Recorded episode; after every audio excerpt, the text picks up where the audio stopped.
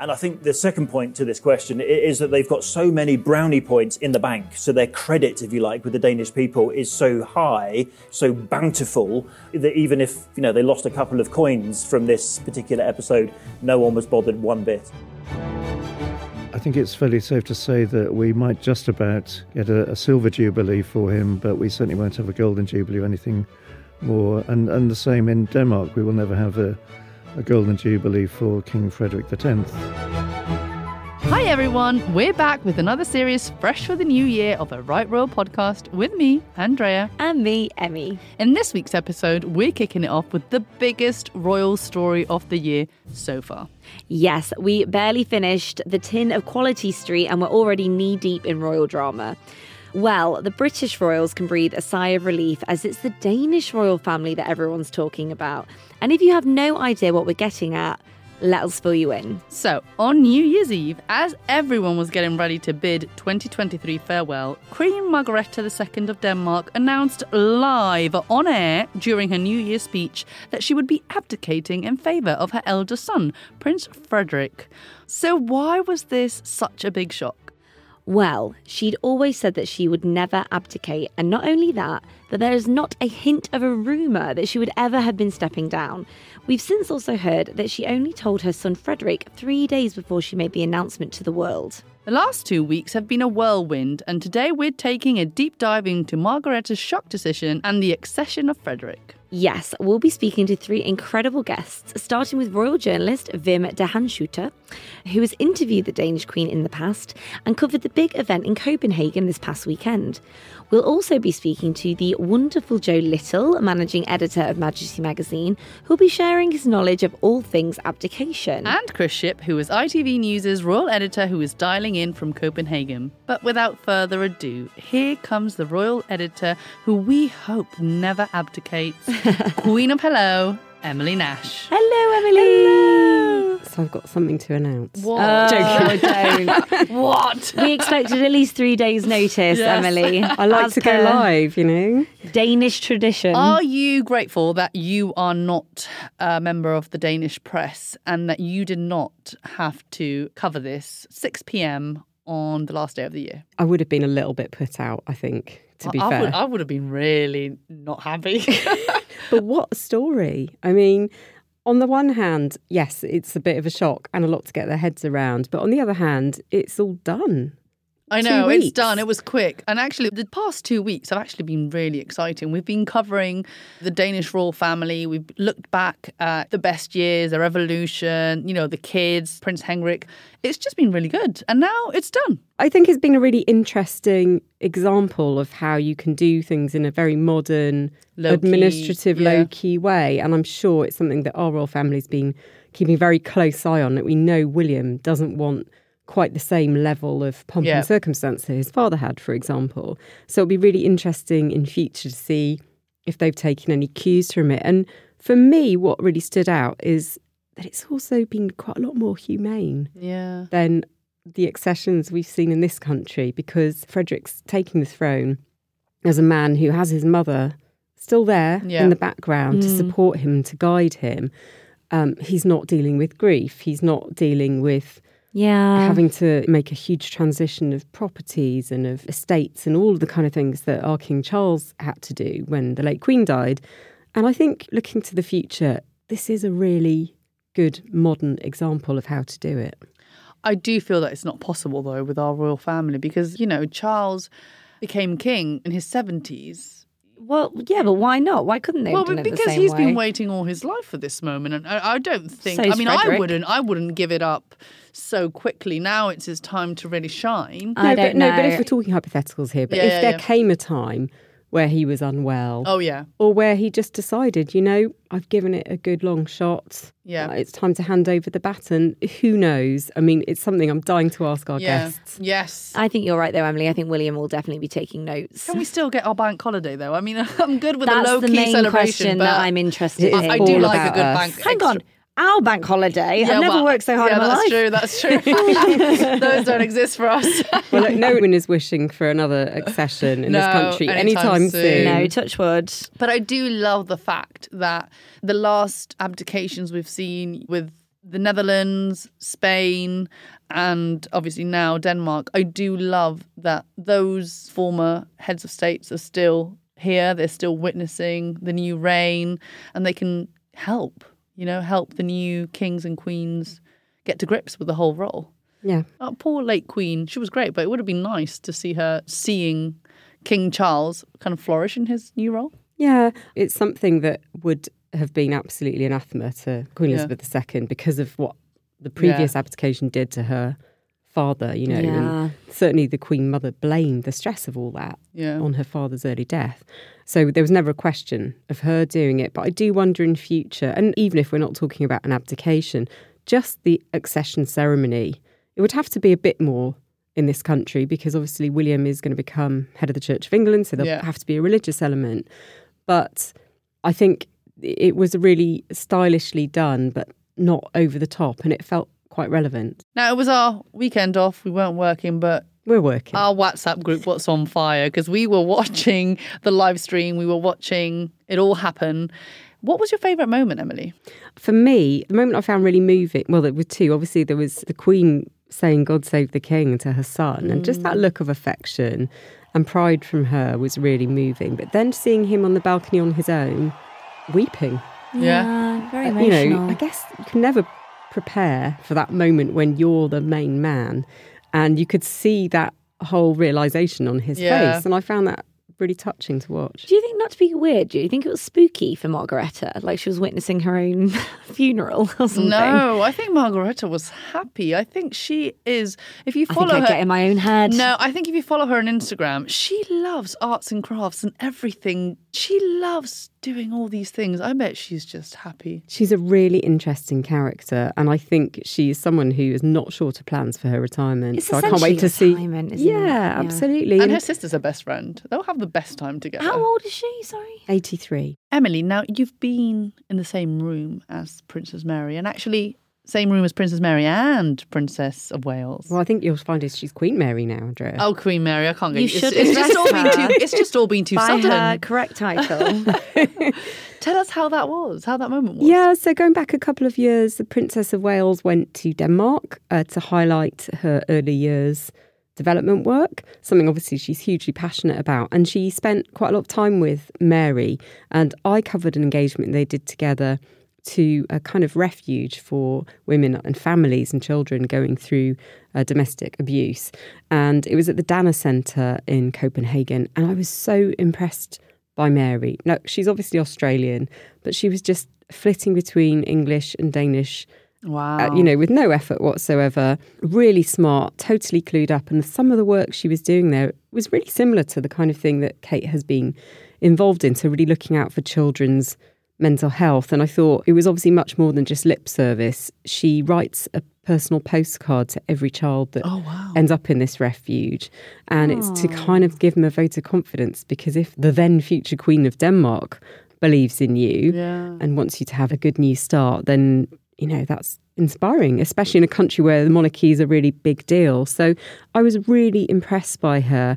And she and Kate have got a lot in common, you know, not just from the fashion point of view, but they both come from outside the royal family. They've both become hugely popular and they are behind some really interesting causes. So I'd love to see them working closely together again in future. yeah, me too. They seem like they're natural friends. Now, back then, obviously, they were both princesses, but did you get another feeling when seeing Mary? Because she has obviously been getting ready for the last 20 years, which is nearly a decade more than Kate.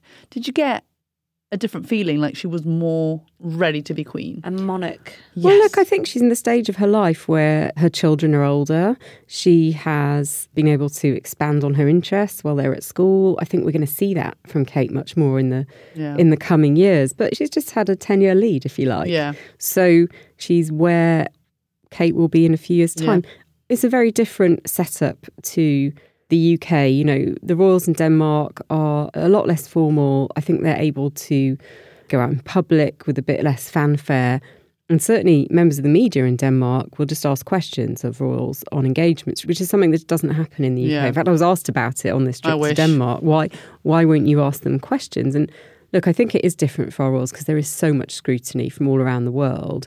And also, quite frankly, because unless they want to stop and say something, it's not really fair to the people they're visiting or the cause that they're highlighting. Mm.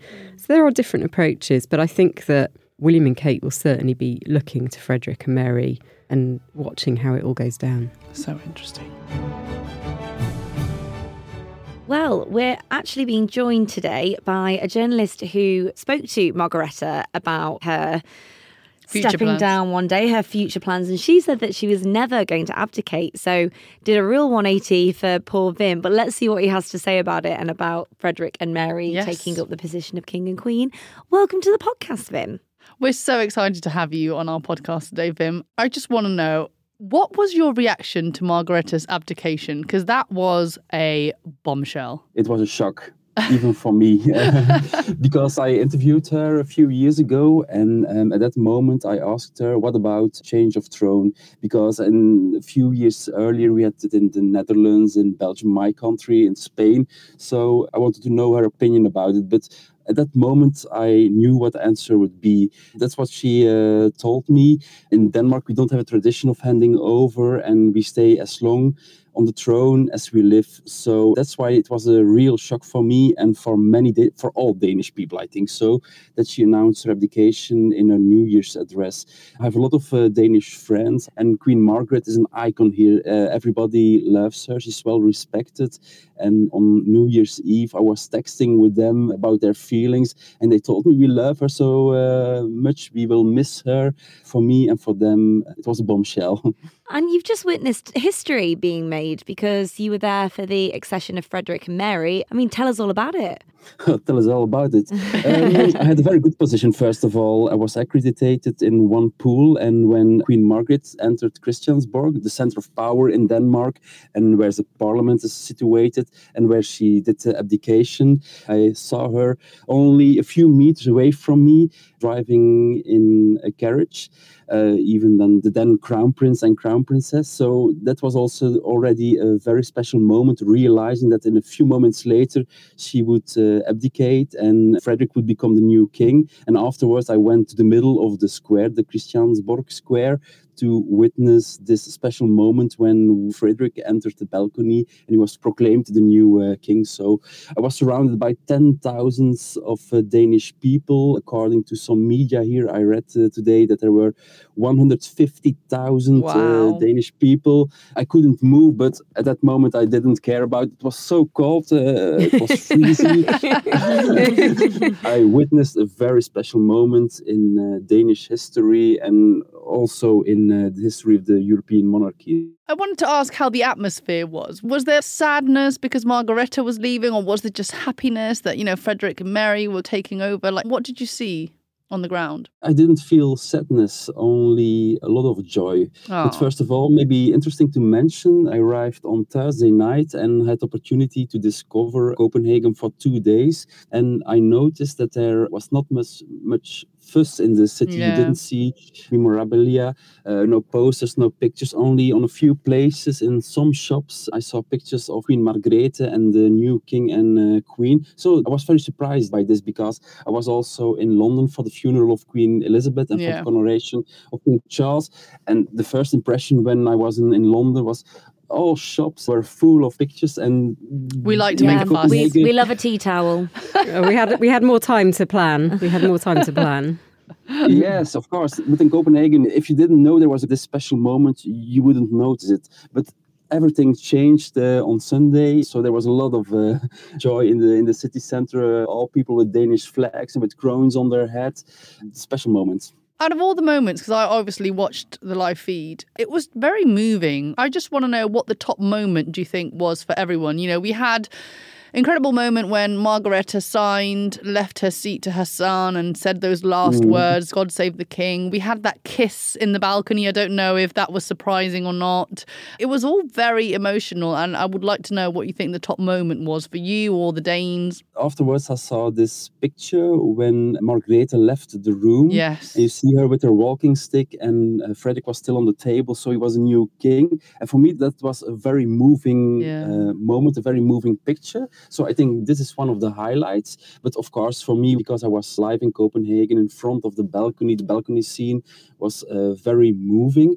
I noticed that uh, people were very enthusiastic when uh, Frederick entered the balcony, but especially when Queen Mary joined him, uh, well, everybody got insane. So at that moment, I really realized that Mary was the real star of the Danish monarchy. I already noticed it in chats with uh, Danish friends that she uh, has been maybe the most popular member of the royal family. But at that moment, yesterday, in front of Christiansborg, I realized she's the big star. And of course, when when they kissed each other, everybody went crazy. Yeah, That's, uh, yeah. a royal kiss, everybody loves it. And I think it was spontaneous. They didn't plan it.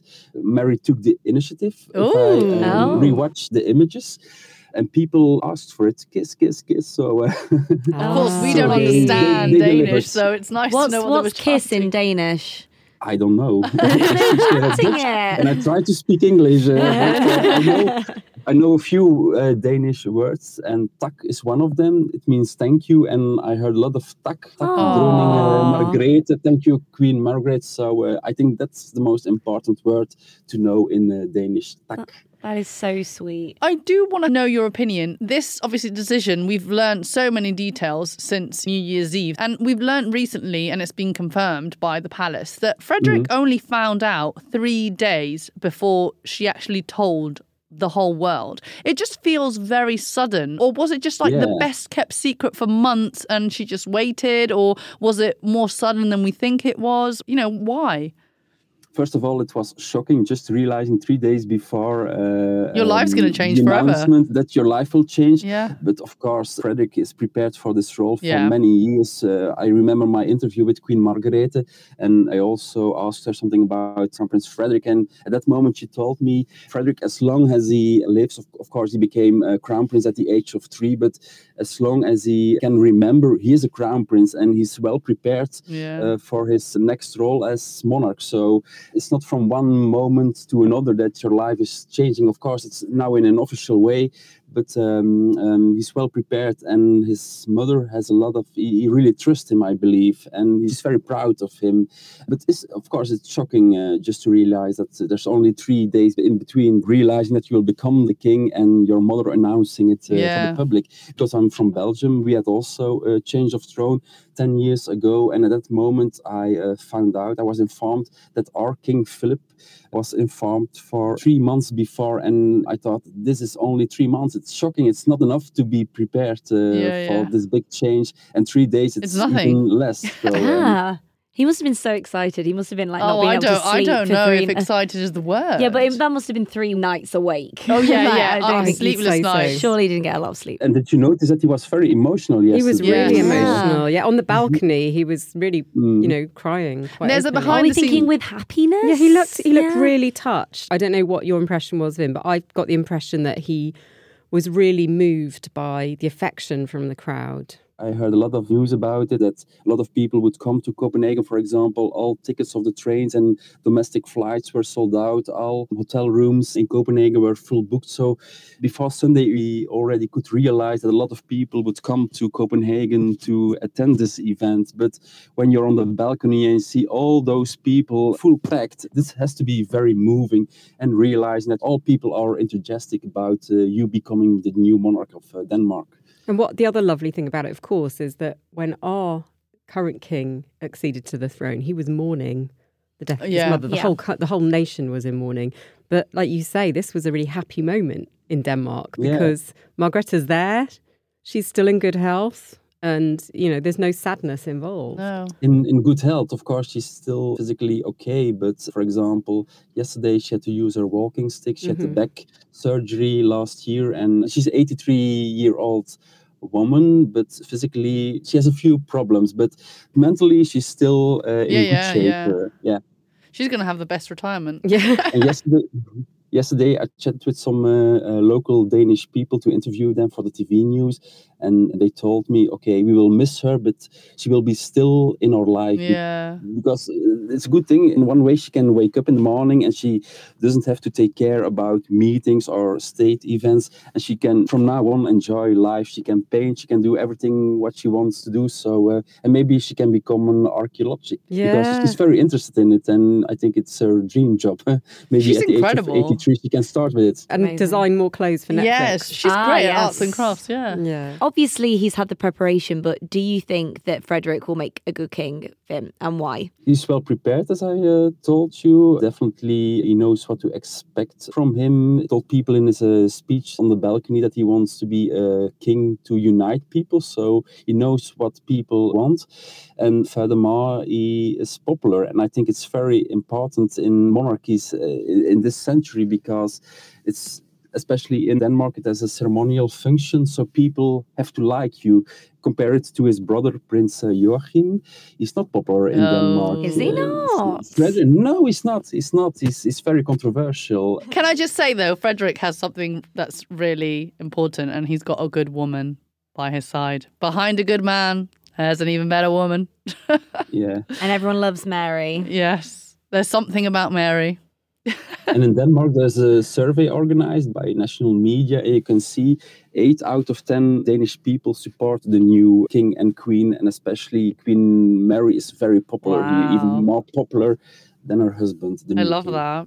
That's an amazing approval rating, isn't it? That's incredible. I think, can you imagine politicians would kill for that? Mm. Yes, I think 86% of the Danes think that Mary fits for this job, and 83% think Frederick. So Mary is more respected, a little bit more respected than uh, Frederick. But I I think it's a funny thing because I read a remark of a D- Danish colleague who stated they are so popular at this moment that it's dangerous for them because from now on it can only go down for them. So uh, Yeah, they've peaked. Yeah, they've peaked. Exactly. Now, final question, Wim. We want to know your opinion about all this. Now, do you think it was the right thing to do, the right moment? Because obviously, there are so many opinions that Christian is still too young. He still hasn't gone to university. He still hasn't had military training. It just seems very last minute. What's generally your opinion? Well, if you compare it to other European countries, King Willem Alexander in the Netherlands, King Of Philip course, in uh, Belgium, King Felipe in Spain, they became king at the age of 50 plus, minus 60. The new crown princesses were teenagers, young teenagers at that Yeah. moment. So it's the right moment, I think, so for uh, King Yeah. Frederick to become the new monarch of uh, Denmark. And in the end, I think Queen Margaret took the right decision. She only have a few I don't have to say years, uh, so she can enjoy life uh, from now on. Mm-hmm. Really do everything what she wants, and Frederick is ready for the job. So let's do it. Yeah, I agree. I actually agree. Fair enough. Yeah, absolutely. Thank you so much for joining us, Wim. It's really lovely to hear from you on the ground, and we really appreciate you joining us. You've had such a busy weekend. you must be exhausted. Thank you so much, Wim. Jack, It was a pleasure. That was great, wasn't it? It was really interesting, actually. It's really lovely to have those comparisons made with other European royals because you forget Yeah. how similar these situations are. I can't believe how popular they are. Yeah, I know. I mean, 80%, in the 80%. I'm Yeah. sure our royal family are looking at those stats. Yeah, what they're doing right. thinking how we taking can emulate. notice. Yeah, it's incredible. You know, it makes me feel a little bit sad for our late queen. Aw. Like she never got to pursue a I degree in what what was it that Margaret is interested? Archaeology. Archaeology, you know. Archaeology. But she got a lot of time with her horses. Yes. She did, and her Land Rover. and Balmoral. And Balmoral, I know. Right, on to our next guest, Joe Little, editor of Majesty magazine. Oh, we've been joined by Joe before. Yeah, I'm I excited. Love Joe. Yes. Welcome, Joe. Thank you very much for coming back. We're really happy to have you again. Well, it's very good to be here. So I say good aftermiddag. That's my only bit of Ooh, Very good. Oh, very, very good. impressed. and, and that's good afternoon for those who have no idea what I'm talking about. Well, I'm glad you explained that to us because my Danish is not on point. No, definitely not. Well, I just wanted to know what went through your mind on New Year's Eve when news broke about Queen Margaretha's abdication. Well, I was incredibly surprised, you know, as were all the Danes, that nobody saw it coming. She's always said that she never would. So when she announced that she was going, and uh, two weeks later, it was a big surprise. It just goes to show you should never say never. I know. Um, and you know, I think it's a good thing in many ways. You know, although uh, it was sad watching her in the carriage on her own, waving goodbye Oh. to people. But I, I do think she's done the right thing. And what do you think about how the events over the past few weeks have played out? Well, I mean, it's so very different to the United Kingdom. You know, no coronation, no crowns, no pomp and circumstance, really. So, in, in some ways, the Danish royal family is much more informal than our own. But some other occasions where they have banquets and things, they do it in a far grander way than we do nowadays. And that's quite nice. So it's a mixture of 21st century and really 18th century. But I think the way they've done it and the speed at which they've done it is commendable. You know, that it's just their style. You know, they haven't had a crowning for many a moon. And I think it's kind of a, a relevant thing to do in the 21st century to I can't believe the over and done with. turnaround for it. I mean, I thought she'd announce it and then there'd be three months and then Or a year. they'd arrange something. well, yeah. Well, the fact that seemingly she'd only told her sons three days beforehand, that I found really quite remarkable. Goes to show though, if you want to keep a secret, secret, you can. If you if really, you really, tell no one. literally. Do you think she just woke up one morning though and was like, "We're I'm done. done. I'm And done. What, what was Done the with it. straw that broke the camel's back? I'd Well, love to know. It was know- the thing that nearly broke her back, I'm guessing. Oh my She- God. You know, she's not been very well. Oh. So, yeah. No, no, I mean, she's had health issues for a number of years, mobility and bad back, as Emily says, had a, a significant operation early last year. But prior to that, she's had dodgy knees for, for quite Yeah. a long time. And at receptions in the receiving line, she's been sitting down for quite some time to meet and greet people. So I think age was starting to take its toll. You know, she does have impulsive moments. And we saw that when she suddenly Oof, whipped away yeah. the titles of her younger son's children in what some regarded as a, a rather a, a reckless way, you know, that it could have been done more smoothly, more kindly, perhaps. That was another shock at the beginning of the year. She likes to set off the year with kind of a bombshell. Well, you know, if you've got a New Year's address, you might as well say something. Yeah, worth- I worth know. Keep people to. on their yeah. toes. Keep things there for the, like, the end of the year. Yeah, I, quite. I am curious about that actually. If she knew that she was going to abdicate, or maybe she didn't, why she would do that? How early was it that she took away the title? Last year, so in January. so I a think. year before. Yeah, just over a year, I think, that she did it. And until then, they were meant to have the stars and titles until the age of 25, which I think was kind of weird because why leave it till then? Why not change it when they're all still children and then they can grow up and, and just be who they are rather than change it when they're in their 20s or whatever. So I think it perhaps was a necessary evil, but it could have been handled in a more diplomatic way. And, you know, Is that clearly. a difference from the UK? Because in the UK, you can't change someone's title. It goes to Parliament. You'd have to go through some quite It's uh, a complicated process manoeuvres. Here. which involves Parliament and the King. Yeah. So, letters patent and things yeah, like that. so that, so it can be done, but um, yeah, yeah, it's not as easy as. no, no. So it was done. I think it, during the, the First World War that there was a Titles Deprivation Act which came in because some people with British royal titles were fighting against Britain in the war. So uh, you know that was an exceptional matter, but so it can be done, but not as easily as it was done in Denmark. Now, we've spoken about her health, obviously. Do you think this decision was brought on by her health, or do you think she was following on from other European royals, such as, you know, Queen Beatrix, King Juan Carlos, and King Albert, who abdicated when their heirs were in their 50s? I don't think we will ever know that. Although Dronning Margrethe, as they call her, is quite good media-wise. She does give interviews and talk about a lot of personal things. So maybe she will tell us Oh, my. later on um, She why, might retire to write a book. why she did it. Should we on the Um, Who knows? podcast? Who knows? But um, she's very media-friendly. She does lots of TV stuff, which is great if you could understand what she was saying. Yes. You know, why she did it and, and when she did it, I'm not sure we ever will really know because some stuff even she would regard as, as personal. That, uh, you know, there are conspiracy theories in certain circles about why she might have done it when she did it. But, I know what you're getting at because I am Spanish, oh, yeah. if you remember. Um, From Hang on, I don't know what you're getting at. Can we? can, can me and Emily There were clued in? some pictures that surfaced of a private trip that the then Prince Frederick made to Madrid to apparently spend the weekend with some friends and go to museums and enjoy some art. But he was pictured in the company of a woman. You trying to tell gossip in a No, like in no, a non, no, you're no. like fidgeting. I'm you're Spanish, like so obviously I lived all through this. Like when it happened, it was quite big. so But you think it was a bit of a pivot away from I don't know. They- potential rumors? obviously the palace, the Danish palace, never really said anything. They totally ignored it. Right. And the don't, woman don't complain, involved- don't explain. Mm. Yeah, and the woman involved said that there was nothing Right. going on. So that is what we know. Something and of nothing, really. Another argument is as well that Prince Christian has come of age. Yeah. So she has a situation where she has two heirs.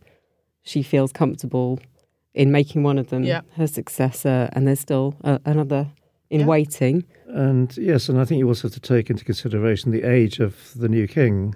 He's in his mid 50s. She was 31 when her father died. So if you look at that across Europe, it also applies in other countries that we're all living longer, thankfully. But it means that when kings and queens die, their heirs are perhaps in their 50s, 60s, or even 70s, as we've seen here in the United Kingdom. And, you know, that makes life quite difficult on so many levels that there does seem to be a lot of sense in abdication. Yeah. Um, I agree. to just have your final few years in relative peace and comfort and then see how your successor is doing. And it just seems to me to be a very satisfactory decision to make, I think, on, on so many levels. Do you think that Queen Margrethe will be a tough act to follow? I think after 52 years, most definitely. She she was much loved. She was creative. She did all sorts of things. She was quite eccentric at times. Her nickname was Daisy, and um, you know I, I think she was a very popular monarch. But you know, like all monarchs, uh, you know, including Queen Elizabeth II, time has to move on, and we adapt to the new monarch in the way that we perhaps at the beginning thought we never would. But, you know, like Queen Elizabeth II, I think she is a very hard act to follow, but not impossible. You know, that people 100, 150, 200 years ago will have been saying this about earlier monarchs. So it's just a, a natural progression. And Yeah. Frederik's very popular as well. Frederik is very popular. He's very down to earth. He's very sporty. I think younger generations of Danes feel that they can relate to him. He takes part in the Royal Run every year, which is a marathon throughout different parts of Denmark with his family, and will continue to do so. So um, I think people like that that side of him. That there is no pomp and circumstance to him, really. Now, this weekend, it was clear that Mary is the most popular one of the two. I mean, the cheers for her when she stepped out in the balcony were absolutely huge. Do you think he cares? Well, I suppose you could perhaps compare him with Prince Charles and and Right. Diana, and Prince Charles most definitely did care. Yes. But I, I'm not sure that Frederik necessarily does. I mean, again, it's hard to say, but he's a very emotional guy, and we saw that on his wedding day when he cried as she was walking up the aisle to him. And he was also in tears yesterday, both at the time his mother abdicated and on the, the balcony after he was proclaimed or before he was proclaimed. So I think he's a very different character, and I, I think he's very much in love with her. And I, I don't think he would resent for one moment the fact that she is far more popular than him and is perhaps regarded as the saviour of the Danish monarchy if a saviour was really needed. The more I hear about Frederik, the more I like him.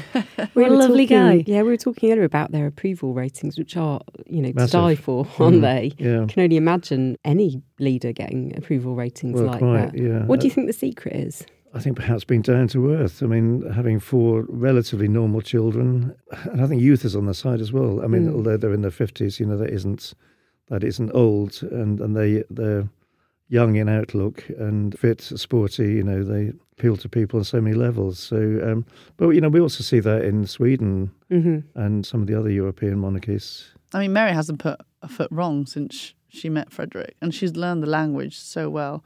And now they're saying that she even has a Danish accent when she talks English. Yeah, was one one Danish journalist we spoke to at the magazine was saying that some Danish people call her King Mary because Really? they believe she's the real power behind the throne, which I Oh. thought was very telling. But she is just very impressive and very likable. Mm.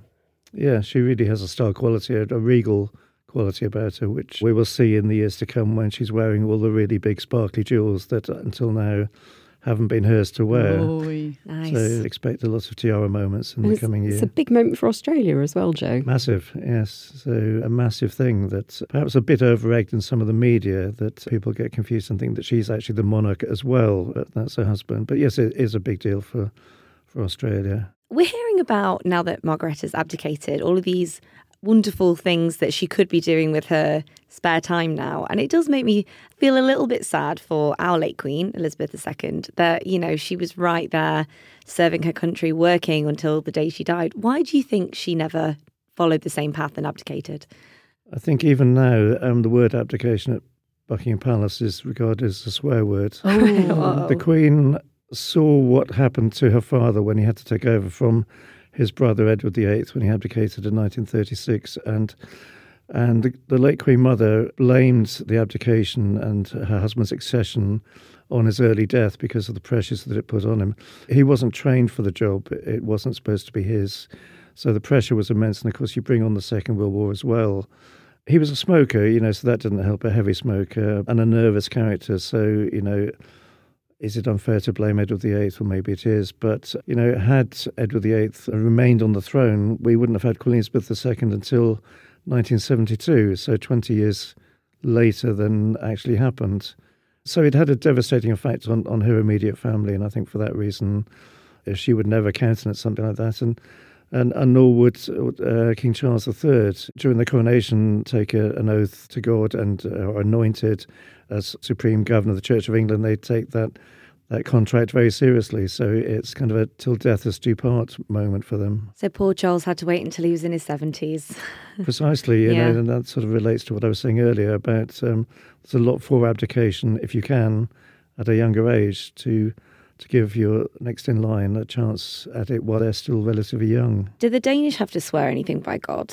Well, they didn't for the first time ever. No, no. Oh, It's- interesting. Right. So there's only a, a coronation in the UK now. So in the Netherlands, you do swear an oath, variations on a theme, but it's only really in the UK that there is this this Church uh, of England. Church of England bond that is confirmed on coronation day. Right. I can't help but think that maybe the royal family were looking closely at how things were done in Denmark this weekend. Do you think Charles would ever contemplate abdication? No, I don't think so. I mean, we have to bear in mind that he's only in the second year of his reign. I know. I think it's fairly safe to say that we might just about get a, a silver jubilee for him, but we certainly won't have a golden jubilee or anything more. And and the same in Denmark, we will never have a, a golden jubilee for King Frederik X. I just don't think that a new monarch who seems to be fit and healthy would countenance going. Yeah. One advantage we did talk about, though, earlier was that the incoming monarch is not dealing with grief and shock, hmm. you know, depending on how much warning there has been, and having to go through that transition against such a public process of mourning. I mean, it's arguably a bit more humane, isn't It's it? another for the good person reason involved. for doing it. Yeah, Absolutely. Yeah, because we saw when uh, Queen Elizabeth II died here how quickly King Charles III had to be up and running Mm. with indecent haste, really. I, I think it was a tough thing to get him to be back in London meeting, greeting people less than 24 hours after his mother had died. It's tough. Also, we've seen how you can do an accession in two weeks, how simple it can be. Do you think Prince William, who we know has said that his coronation won't be like his father's, do you think he was kind of taking notes? I would guess so. I mean, I think if we're around for the coronation of King William V, it will look very different to what we saw last year in every way conceivable. I think whether he will be crowned is debatable. I just think it's going to be a very different sort of spectacle to what we saw, which in turn was quite different to, to what took place in 1953. Mm-hmm. So I just don't think that it's William's style to do what his father did. Yeah. And perhaps that isn't a bad thing, you know, that things have to modernise. By the same token, if you make things too ordinary, then what's the point? Yeah. You can dumb things down too much. It's interesting, though, isn't it? Because I always had the impression that the British royal family required the pomp and circumstance to get people interested and to sort of Hmm. show that they were royal. And obviously, the Danish are doing it, showcasing that that doesn't actually have to be the only way. think, And you s and still get support because there was almost no fanfare and there was crowds of people and, and they were really supported. I think they had nice touches, though, didn't they? They had the processions, the carriages, and the horses. But no of tea towels, Emily. Not a tea towel in You sight. love a tea towel, Emily. Oh my Well, word! well, there wasn't really time to do the tea towels. but if you exactly. Go, go- Exactly. pop over next month, and I'm sure you'll get a tea towel or two. With, yeah. I was actually watching Spanish TV over the weekend because they're really into their royals, and they were saying how funny it is that in Denmark, for the last two weeks, there has been practically nothing. There were no people, no camping. Whilst two weeks before the coronation in the UK, everyone was already camped out. But Yeah. but even Oh, you it know, was summertime as well, though. That yeah, makes that quite was a difference. That is a yeah, really that good is point. Massive Yeah. difference. But it just goes to show how popular they are. Yet it's just so different from what we have with our royals. Well, even watching the processions yesterday, no barriers, Mm. not too many police. In the square outside of Amalienborg, when they did the balcony appearance late in the afternoon, no barriers, police just moving people around, very quite laid back but orderly. It's very different, Yeah. but you know, Uh, the weather, of course, does make a huge difference. Our previous guest actually was saying how he was in one place before and then he went to the palace. And I was like, how did you even move? Like in London, you would not be able to move from wherever you were for I mean, like our colleague hours. literally couldn't get to where he needed to be because he was on the wrong side of the, Of the road and he of had the to go road, back home, and that was yeah. it. Yeah. I do have a question because we know how close the royal families are, like, you know, the Swedish and the Norwegian and the Danish. Do you think this puts pressure on the Swedish royals and the Norwegian royals? We've already had King Gustav of Sweden say, no, I have hmm. no plans in abdicating. But it does kind of, you know, get the conversation out there how good of an I idea guess it it is. kind of shows them what they're Yeah. potentially missing. Yeah. Right. I mean, I think certainly Norway is the prime candidate for an abdication, but it's complicated in Norway. The king's in his mid 80s. He's not in the best of health, Yeah. but he keeps having to go into hospital. But the complication there is that the crown princess of Norway has a very serious illness. Yeah. And um, so clearly, if her husband were to become king, that piles more pressure on the new On her. king. And on her as well. And it's a very fine balancing act as to how that one should be played out. and obviously, King Gustav of Sweden is in perfect health. Seems to be. So He I did, don't think he'll to, move yeah. on anytime soon. I do love Princess Victoria of Sweden, I have to say. I can't wait for Yeah. that. My, my doppelganger. Yeah. You know, Victoria's children are still quite young, Very young. so perhaps give them a few more years just to get them a little bit more grown up. It's a happy balance. Now, obviously, you saw the events play out this weekend. Can I ask what your favourite moment was or what surprised you the most? I was emotional, uh, surprisingly, when I saw the Queen drive out in her carriage from her palace and wave goodbye to her people. So that I found quite moving. And, and also very moving the way that she left Council of State, that um, she signed her document of abdication, she stood up, beckoned for the new king to take her place, which he did, and then she said, God save the king in Danish, and turned on her heels, practically in tears, and, and walked out of the room. I So, so I, I thought that was, uh, And got on a plane to the Bahamas. No. I'm joking. if, if only they were they were out and about this morning in Yeah. snowy um, Copenhagen. So uh, right. It was yeah. miserable weather. They were so lucky they, with the lucked weather out yesterday. Mm. they really did. I think Yeah. that Really the fact that people came out in force for them in freezing weather is a Yeah, big. it really Well, speaks think volumes. Yeah, it Most does, of Denmark was on the streets of Copenhagen yesterday, by Yeah. the looks of things. Obviously, his brother, Prince Frederik's brother, Prince Joachim, was, if that's how you pronounce it, sorry, I'm really bad. Joachim. Well, yeah. Joachim, Joachim, Joachim. Uh, was with him by his side. And we saw a beautiful behind the scenes video yesterday shared on social media where he looked on as he went out into the balcony with obviously Princess Mar- Queen Mary, I can't get used to that, sorry, and their four children. What do you think about his situation with his brother? I think it's probably unchanged. I mean, I think perhaps his relationship with his mother was a bit fractious for a while because of what she did to his children. And of course, some of the blame was pointed in the direction of Crown Yeah. Prince Frederik because of the future of the Danish monarchy. So, you know, whether that's fair or not, I don't know. But I think brothers do grow apart as they get older. And we've seen that in the United Kingdom. So yeah. Um, it does happen. And of course, uh, Joachim nowadays is living in Washington with his wife, second wife, and children. So, so the dynamics are very different, but yet he's still there to support his, his brother, now the king, when when necessary. I love that though. They obviously have their problems, but he was there on the day. You know, he watched it all happen. Do you think we'll ever get to that in the UK? You'd really like to hope so, but you know there is no sign of that happening anytime Oh. soon. But what do we know? You Yeah. know that, but the, the signs are that that isn't something that will be happening. Joachim didn't um, write a memoir. Not yet. Not yet.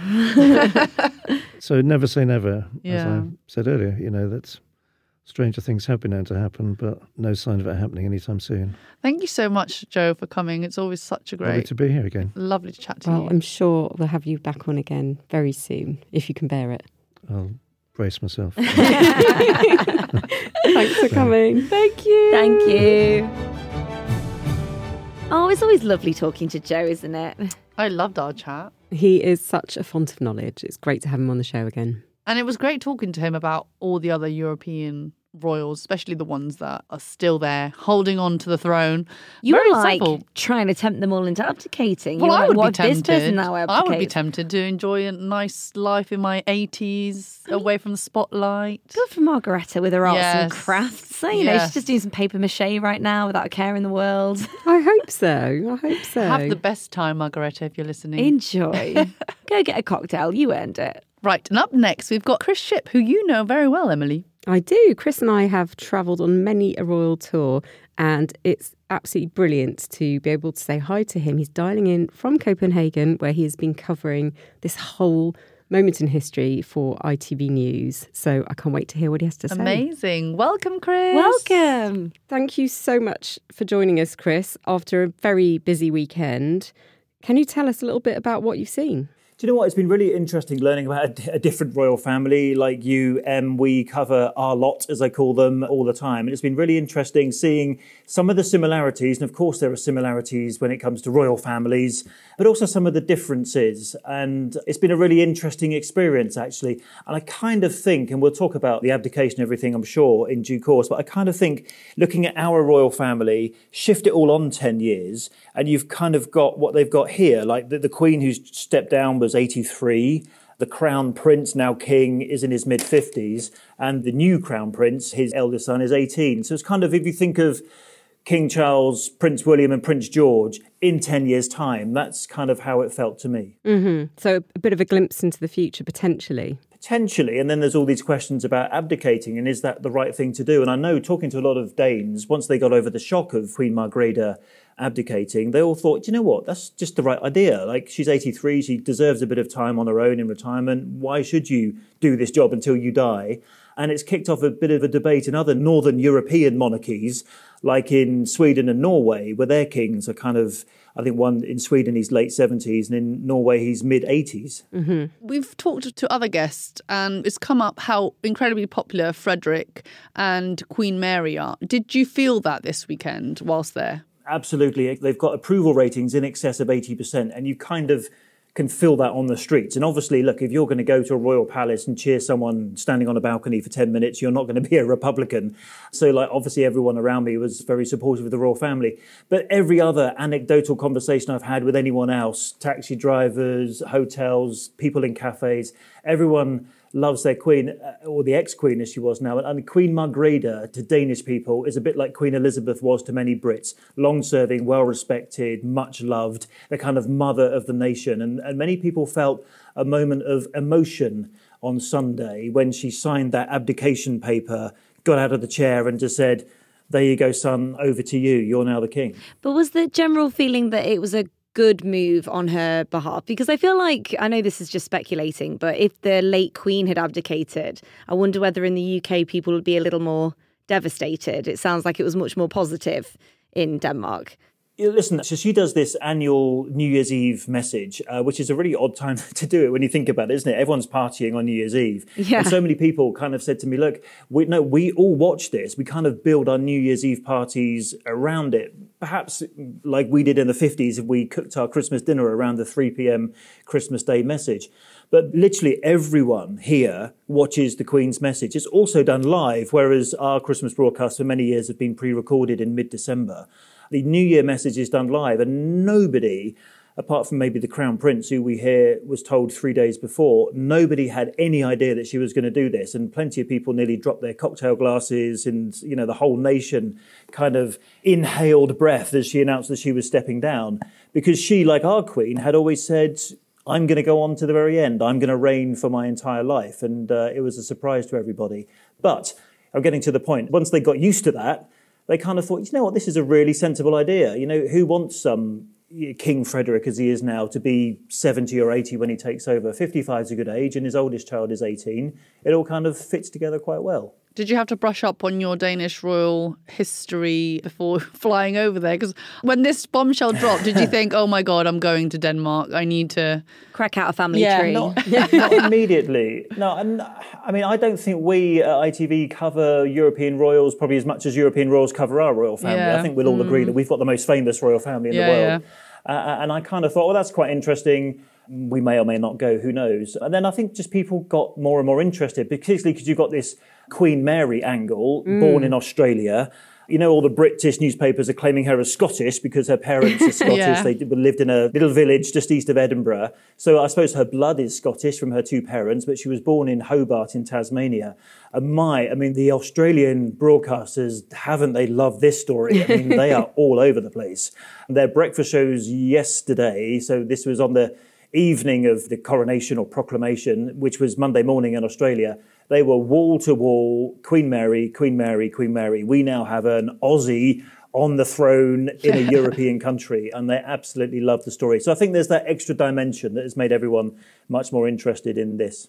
Were you there when they came out on the balcony and everyone cheered more for Mary than they did for Frederik? I was there and I basically pushed my way as far as I could in the crowd. But you know, Danish people are really tall. I mean, I'm six foot. And, um, but the trouble is, you're surrounded by people who are like six foot three and six foot four. So from the distance, I just heard lots of cheers. I couldn't honestly tell you that Mary got bigger cheers than Yeah. her husband, the king. It just sounded like lots of people were cheering all the time. And I could see them in the distance on the balcony. And there were plenty, you know, along with all the, the red and white Danish flags, there were plenty of Australian flags all over the place. And actually, I met one Australian, it was a grandmother and granddaughter, who'd only decided last week on Wednesday that they would come to this Oh specifically for this. From and they flew all the way from, I think one was in Brisbane. Uh, yeah, and they literally uh, on decided on Wednesday they would come, and uh, there they were, sat outside the Royal Palace at 10 o'clock in the morning. Don't forget, it's freezing here. so anyone sort of sitting out for six hours waiting for them to appear on the balcony for five minutes, I mean, that shows a level of dedication. That is. We were saying earlier, and obviously, Chris, you covered the coronation of King Charles and Queen Camilla last year. We had a lot more time to plan for that, and it felt like quite a long run up, but things have been done very quickly in Denmark. Why do you think that was? Look, they've only had two and a half weeks to plan all of this. So, because the former queen, or she's still called queen actually, so currently Denmark's got two queens because they haven't taken the title Her Majesty the Queen away from the living queen. So, anyway, let's call her Queen Margrethe still. She only made this announcement to the whole country. Perhaps she might have told the Prime Minister a few hours before. So, they've had literally 14 days to plan everything. There was a big concert on Friday night that both the two main broadcasters here, DR1 and TV2, they both simulcast this big concert. She, interestingly, was watching it and gave a sort of thank you live at the end of the concert. Imagine crossing to Buckingham Palace to see King Charles and Camilla sat there watching and tapping away and saying thank you very much. But I think a lot of people were really moved, and that the fact that they're kind of saying goodbye to the mother of the nation. That's why so many people were kind of moved and watched this in the way in which they did on Sunday.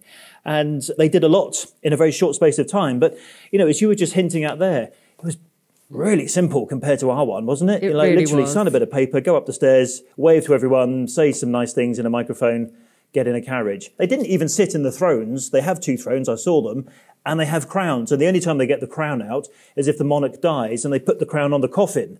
So they didn't even wear any crowns. Now you compare that to what we had with the St Edward's crown and the imperial state crown and the robes and the velvet and, And all the Do you remember, resizing. um, Emily doing about the chairs of state. It was the, Oh, yeah. one's the chair of estate and one's the chair of state, and we're all trying to get our heads around that. The, the, the- yeah, the St Edward's chair. The robes of state and estate. Maybe we Exactly, did go a bit one was- overboard, guys. Maybe, just maybe. Feels is a tad much. So I kind of think you, you could actually do our thing in a bit more of a simple way, and then they kept with tradition here. And I went into the palace, into Christiansborg palace, a sort of day before. I was even in the room, you know, the room where they sort of came out onto the balcony. I think of the mm-hmm. equivalent in Buckingham Palace is called the centre room. You know, they just let us wander in there and film. That kind of level of informality. Yeah. The head of the castle came and spoke to us. He was wearing a t-shirt with a corduroy jacket and a pair of trainers. Oh my God, that would not be allowed at Buckingham Palace. So I just thought that that informality, like through the whole system, from the way in which they did the proclamation, all the way down to the staff who come and let you in. I mean, nobody even checked my passport when I went in. I could have just said, "Oh, I'm from British TV." I could have been anyone. And there's so much informality here. I think that's the thing that you really do feel is very different to our lot. Mm-hmm. Not so much the lack of security, but, but do you think our royal family are watching this unfold and taking notes to proceed in the future, like for Prince William's accession, perhaps? I've thought about this quite a lot myself, actually, and I was wondering whether, you know, looking at a 50 ish year old king, I think he's 55, and his wife is early 50s, whether or not, you know, what we saw last May, it kind of suited King Charles and Queen Camilla because of their age. You know, he's 75 now, 74 at the time. I just wonder whether that would have suited William and Kate if that was their coronation, and whether or not. And I've kind of got this sense from some of their staff whether or not they would do things a little bit differently. And I'm sure they were looking at what it looked like here because it just mm. felt more modern. It felt more at one with the times in which we live rather than, you know, a coronation that would befit Queen Victoria or King William IV, you know? Yeah, totally agree. And we know William's keen to modernise even more. So, yeah, I bet they did have a close look. Yeah, and he's probably got a mandate to modernise more than his father just because of his age and, and, and all the rest of it. I've often wondered, well, whether, and I said earlier about moving everything forward 10 years to where they were in Denmark, would King Charles say after 10 years, you know what, I'm mid 80s now, William's in his mid 50s, Prince George has just come of age, why don't we do an abdication? In other words, has Queen Margrethe set a new standard for a way of doing royal? Yeah, he could retire to spend more time laying hedges or the various other things that he Foraging. loves doing, foraging Saving, saving the environment. Do you know she's got a very, very interesting hobby, Queen Margrethe. She actually does set design and costume Yeah, yeah. design. Yeah. And she's up for an award for something that she's designed that's on Netflix at the moment that she herself has designed. And everyone in Denmark is saying, Oh, I'm so glad that she's going to have more time to do her set designing. And it's a bit like us saying, as you said, I'm so glad the king can go off and lay some hedges and uh, plant some more wild flowers. We were saying earlier, though, that obviously a big part of the British royal family is that you become head of the Church of England and you are making a vow to God that you'll serve until you die. Do you think the British royal family won't abdicate in the future because of that fact, whereas the Danish don't quite have the same vows? Yes, I do think that is the one big difference is that obviously our monarch is also the supreme governor of the Church of England, uh, and therefore you have this kind of religious aspect. But you know, here there was no anointing with holy oil. As I said earlier, they didn't wear crowns or sit in their thrones. But you know, it's not impossible to abdicate. I mean, King Edward VIII proved it's possible to abdicate. It might not be very popular, but um, I wondered if it was done in the right way, whether or not that is something they might consider. And the, the logical conclusion of that is if in the Western world we are living into way into our 90s, perhaps even 100, do we want our heads of state to be 100 years old, not able to travel, not necessarily able to engage? And when you think back to what we had before the passing of the Queen and Prince Charles was doing a lot of stuff for her, we almost had a regency, didn't we, Emily? We had the King standing in for the Queen at the state opening of Parliament, we had him doing all the official mm-hmm. travel overseas.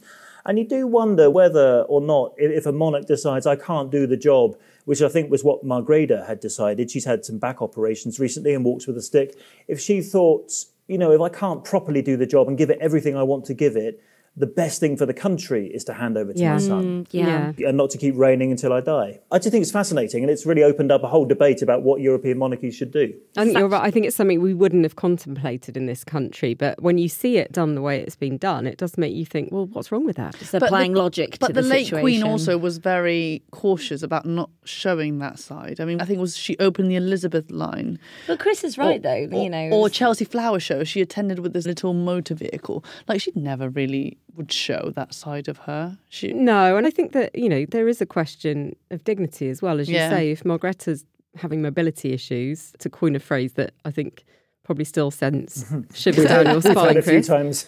Yeah. Yes, yeah. then you can understand why Yeah. she might choose to step back and not do that publicly. I wonder, Chris, because you've been there, you've spoken to so many Danish people. Was there ever another option of why she's done this? Have they questioned her decision? Because I know, obviously, in the European press, there's been a lot of talk about other motives or what could have happened. But are the Danes just happy that she's done it and they're happy with Frederik? Is this a delicate way of you asking me about those photos in Madrid? No. yes, it is, Chris. She's not very Yes, delicate. No, no, it was. She's so, she's as subtle as It a was flying so brick. obvious. She, she's, she is listen, Spanish. um, I'm Spanish, so I've had to put up with a lot of this chat, I'm afraid. Okay, well, listen, and, and I, have had this conversation as well with people that I've interviewed and everything else. The view, really, from Denmark, there's two things here. One is it's a very Scandinavian view. It's like, we don't know what he was doing there. That's their business. It's their private life. There's no proof that anything happened. Yeah. Yes, he was photoed with this Mexican socialite, but there's no proof, but that's their business, nothing to do with us. And I just don't think our tabloid press would have let it go. Now, no I spoke way. to a journalist here who said, he's aware of some conversations in some newspapers and broadcasters whether or not to mention it at all, not to report it, etc. Now, that shows you the kind of level of respect that they have for the royal family, but should they be reporting things that the rest of the world can read? I think we'd all probably agree that free press is important and they should. But it's a very kind of Scandinavian view. Do you know what? That's not our business. That's their business. And I think the second point to this question is that they've got so many brownie points in the bank. So yeah. their credit, if you like, with the Danish people is so high, so bountiful that even if, you know, they lost a couple of coins from this particular episode, no one was bothered one bit. And I haven't met a single Dane that's completely, yeah. you know, in, in, in, one bit bothered by it at all. Yeah, Andrea, mind your own sorry, business. Sorry, I do have another one. Fine, we'll, we'll just forget about that. I follow the European royals a lot at Hello. We write about them a lot. You know, I've spoken to Emily and Emmy a lot about how I love the way they do their business, how open they are, especially with social media, and just how different they are to our royals. Have you felt that whilst there? Like, have you thought, oh, I wish we had a bit more of this back in Britain? Or do you just not think it's possible because our previous guest said, you know, our royal family is just universally known, followed. It's just a completely different thing. I think you need the right monarch for the right time, and I think Queen Elizabeth II was the right monarch for the right time. And, and currently, we have a king who is, you know, uh, still pretty old. And I mean, he's 75. He's just had his birthday, didn't he, in November? I do think that the family here just has less formality, although some journalists were telling me that they're much more closed off when it comes to examining their finances. You know, Emily, how oh, yeah. you trot into the palace to hear the keeper of the public oh, purse every year run through every the public year. finances, and everyone says, everyone says, oh, there's not enough information here, it's not open enough. Apparently in Denmark, it's even less open th- oh, than that's that. very so interesting. It's yeah. kind of, you know, kept a little bit all, all, wrapped up. And I spoke to a couple of Republicans here who were saying, look, don't forget this royal family, they might not wield power, but they're plugged into the government. You know, they have meetings with the prime minister. All the family associate with the sort of Lego heiress millionaires. They've got a massive shipping conglomerate here called Maersk. Mm. They hang out with all the, the people from that business as well, and the Carlsberg Empire, etc. Oh, wow. I often think Denmark's had quite a lot of exports, haven't they? Lego, Maersk, Carlsberg, Joe and the Juice. You didn't know if you were no, uh, drinking in the Joe and the Juice in London. That's Danish. And I just think that this Republican was saying, you know, don't go, go under the misapprehension this family doesn't wield any power. They wield a lot of power. But then they also do a lot of good things. I've just, I was doing an interview today with somebody that organizes the Royal Run. It's an annual run. It started when the then Crown Prince Frederik was turning 50.